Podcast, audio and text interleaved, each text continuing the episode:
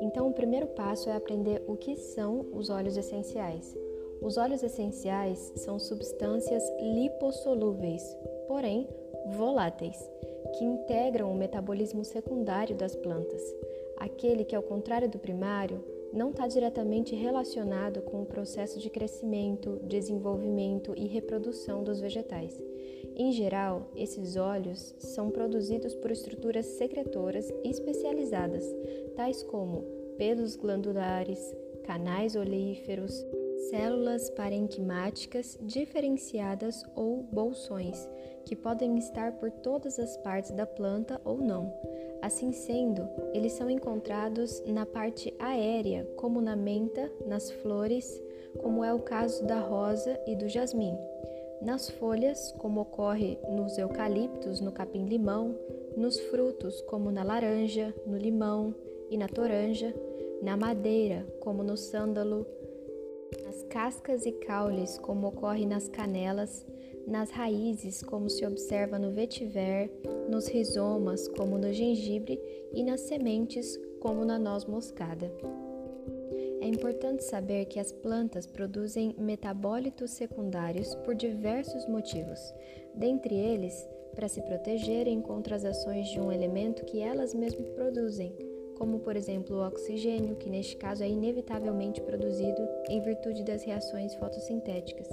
Isso é essencial para a sobrevivência de algumas espécies. Afinal, o oxigênio liberado produz radicais livres de alta reatividade, capazes de deteriorar componentes celulares pelo rompimento dos cromossomos, rupturas de proteínas, polissacarídeos e ácidos graxos. Os óleos essenciais geralmente contêm constituintes químicos como cineol, escaridol e etc., ou grupo de constituintes análogos como álcoois, ésteres, aldeídos, que predomina e lhes imprime um determinado caráter. Agora, o que não são os óleos essenciais? Os óleos essenciais não são óleos sobre o aspecto físico-químico. Afinal, os óleos de verdade são altamente viscosos, não se evaporam e não são aromáticos, cheiram a óleo apenas. Propriedades estas bem diferentes dos óleos essenciais que, em geral, não apresentam alta viscosidade, evaporam-se com certa facilidade e são, na maior parte das vezes, deliciosamente aromáticos. Ou seja, os óleos essenciais só são chamados de óleos porque são hidrofóbicos, não se misturam com água, e lipofílicos, misturáveis com óleos. Além disso, os óleos essenciais também apresentam uma estrutura química geralmente complexa. Eles são formados por estruturas de terpenos, sesquiterpenos, fenólicos, aulifáticos, não terpênicos, entre outros, e tem funções químicas de álcoois, cetonas, aldeídos, ácidos, ésteres, óxidos, entre vários outros. Por exemplo, o óleo essencial de rosa possui cerca de 300 componentes, cada qual com a sua característica e ação bioquímica. Isso explica em partes porque um determinado óleo pode agir contra um fungo de unha do pé e, ao mesmo tempo, atuar como um antidepressivo e calmante, além de ser empregado na fabricação de perfumes e produtos de limpeza pesado.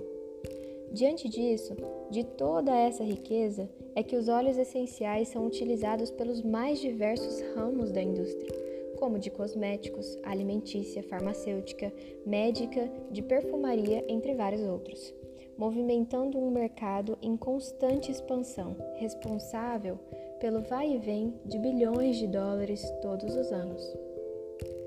Então, se você já sentiu o perfume de uma rosa, já experimentou as qualidades aromáticas dos óleos essenciais, esses compostos aromáticos voláteis de ocorrência natural são encontrados nas sementes, cascas, caules, raízes, flores e outras partes das plantas e podem ter ao mesmo tempo fragrâncias agradáveis e potentes. Os óleos essenciais dão às plantas seus aromas distintos, além de oferecer proteção e desempenhar um papel importante em sua polinização. Além dos benefícios intrínsecos às plantas e sua doce fragrância, os óleos essenciais têm sido usados há muito tempo no preparo de alimentos, em tratamentos de beleza e nas práticas e cuidados de bem-estar. Mas então, o que é um composto aromático volátil exatamente? Bom, em resumo, esses compostos são pequenas moléculas orgânicas que tendem a mudar rapidamente do seu estado sólido ou líquido para um estado gasoso quando estão à temperatura ambiente. Assim, eles são chamados voláteis porque mudam de estado rapidamente.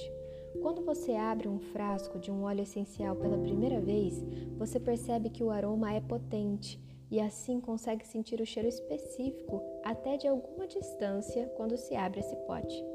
As propriedades físicas e químicas dos compostos aromáticos voláteis que compõem os óleos essenciais permitem que eles circulem rapidamente pelo ar e interajam diretamente com os sensores olfativos do nariz. Tais propriedades únicas tornam os óleos essenciais ideais para a inclusão em aplicações de aromaterapia, usos desses compostos de plantas para ajudar a manter a mente e o corpo saudáveis, bem como em outras aplicações. Os tipos de compostos aromáticos voláteis presentes em um óleo essencial determinam então o aroma do óleo e os benefícios que ele oferece. Mais de 3 mil variedades de compostos aromáticos voláteis foram identificados até agora. A natureza de um óleo essencial varia de planta para planta, dentro de famílias botânicas e de espécies para espécies. A relação delicada dos constituintes aromáticos encontrados em qualquer óleo essencial é o que o torna único e o que lhe permite oferecer benefícios específicos. Mesmo com óleos essenciais puros, a sua composição pode variar de acordo com a hora, a estação, a localização geográfica, o método e a duração da destilação, o ano do cultivo, o clima, tornando cada passo do processo de produção um determinante crítico da qualidade geral do produto. Os óleos essenciais podem ser usados para uma ampla gama de aplicações para o bem-estar emocional e físico, dependendo da experiência e do benefício desejados pelo usuário. Eles podem ser usados sozinhos ou em misturas complexas. Se você quer aprender a usar os óleos essenciais, vem com a gente para o curso de Educação Continuada.